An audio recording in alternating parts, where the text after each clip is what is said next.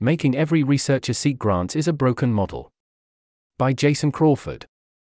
This is a link post for Link in Text. When Galileo wanted to study the heavens through his telescope, he got money from those legendary patrons of the Renaissance, the Medici.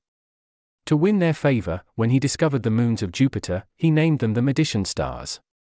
Other scientists and inventors offered flashy gifts, such as Cornelis Drebbel's Perpetuum mobile, a sort of astronomical clock, given to King James, who made Drebbel court engineer in return.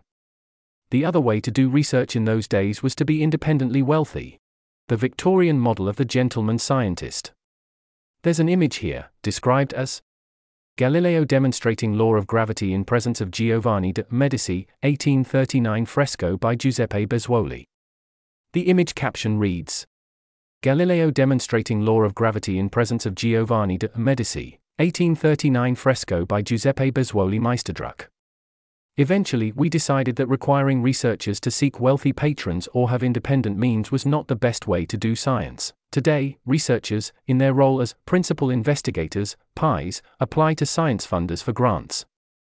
In the US, the NIH spends nearly $48 billion annually, and the NSF over $11 billion, mainly to give such grants. Compared to the Renaissance, it is a rational, objective, democratic system. However, I have come to believe that this principal investigator model is deeply broken and needs to be replaced.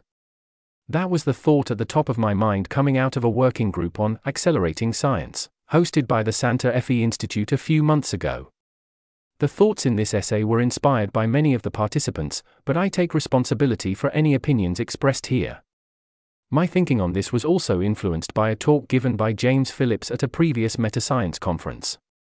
My own talk at the workshop was written up here earlier. What should we do instead of the PI model?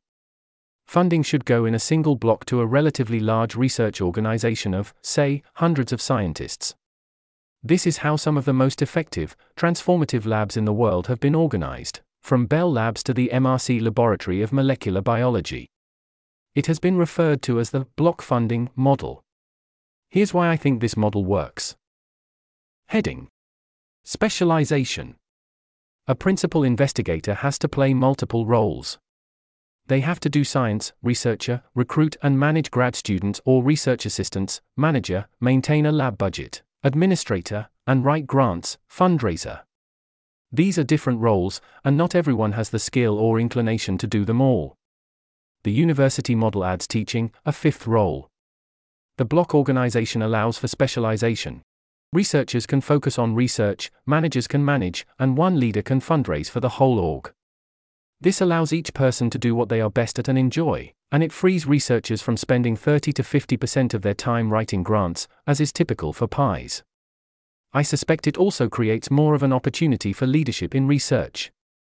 Research leadership involves having a vision for an area to explore that will be highly fruitful, semiconductors, molecular biology, etc and then recruiting talent and resources to the cause.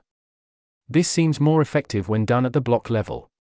Side note The distinction I'm talking about here, between block funding and PI funding, doesn't say anything about where the funding comes from or how those decisions are made. But today, researchers are often asked to serve on committees that evaluate grants. Making funding decisions is yet another role we add to researchers, and one that also deserves to be its own specialty especially since having researchers evaluate their own competitors sets up an inherent conflict of interest. Heading Research freedom and time horizons.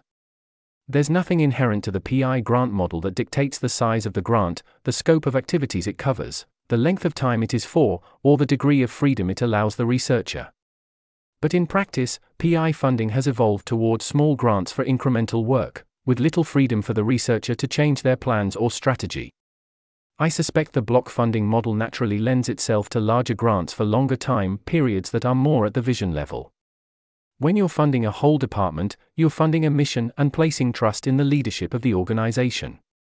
Also, breakthroughs are unpredictable, but the more people you have working on things, the more regularly they will happen. A lab can justify itself more easily with regular achievements. In this way, one person's accomplishment provides cover to those who are still toiling away. Heading Who evaluates researchers? In the PI model, grant applications are evaluated by funding agencies. In effect, each researcher is evaluated by the external world.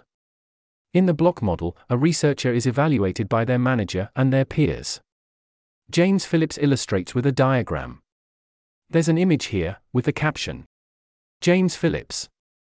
A manager who knows the researcher well, who has been following their work closely, and who talks to them about it regularly, can simply make better judgments about who is doing good work and whose programs have potential. And again, developing good judgment about researchers and their potential is a specialized role, see point 1. Further, when a researcher is evaluated impersonally by an external agency, they need to write up their work formally, which adds overhead to the process. They need to explain and justify their plans, which leads to more conservative proposals. They need to show outcomes regularly, which leads to more incremental work. And funding will disproportionately flow to people who are good at fundraising, which, again, deserves to be a specialized role. To get scientific breakthroughs, we want to allow talented, dedicated people to pursue hunches for long periods of time. This means we need to trust the process, long before we see the outcome. Several participants in the workshop echoed this theme of trust. Trust like that is much stronger when based on a working relationship, rather than simply on a grant proposal. If the block model is a superior alternative, how do we move towards it? I don't have a blueprint. I doubt that existing labs will transform themselves into this model. But funders could signal their interest in funding labs like this, and new labs could be created or proposed on this model and seek such funding. I think the first step is spreading this idea. This article was narrated by Type 3 Audio for Less Wrong. It was first published on January 26, 2024. To report an issue or give feedback on this narration, go to t3a.is.